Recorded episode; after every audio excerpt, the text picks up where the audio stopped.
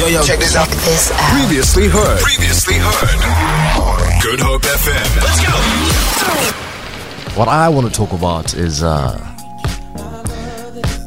holding on to things and never believing that uh, a candle can truly die if it's meant to flourish and burn up like that, you know, or burn on rather, not burn out, but burn on and light up a room, no matter what, no matter how much the wind howls at it. So it's been nearly two decades, ladies and gentlemen, since Nelly, 49 year old Nelly, and uh, 43 year old Ashanti first broke up.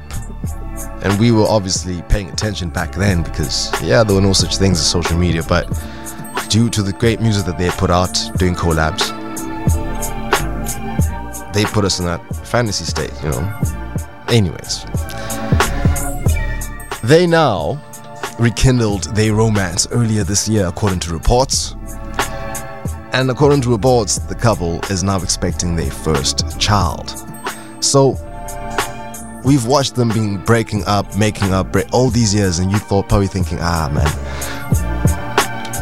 We even thought maybe it's done because Nelly had moved on. Mean, he's got kids of his own, adult, grown kids.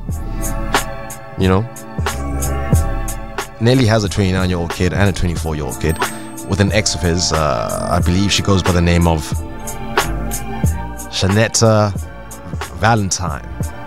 Don't know much about her. But the point is this you would think a couple that had a thing 20 years back initially. And it's clearly been uh, a very feisome, somewhat rocky relationship sometimes, you know, when there's too much passion, that can happen.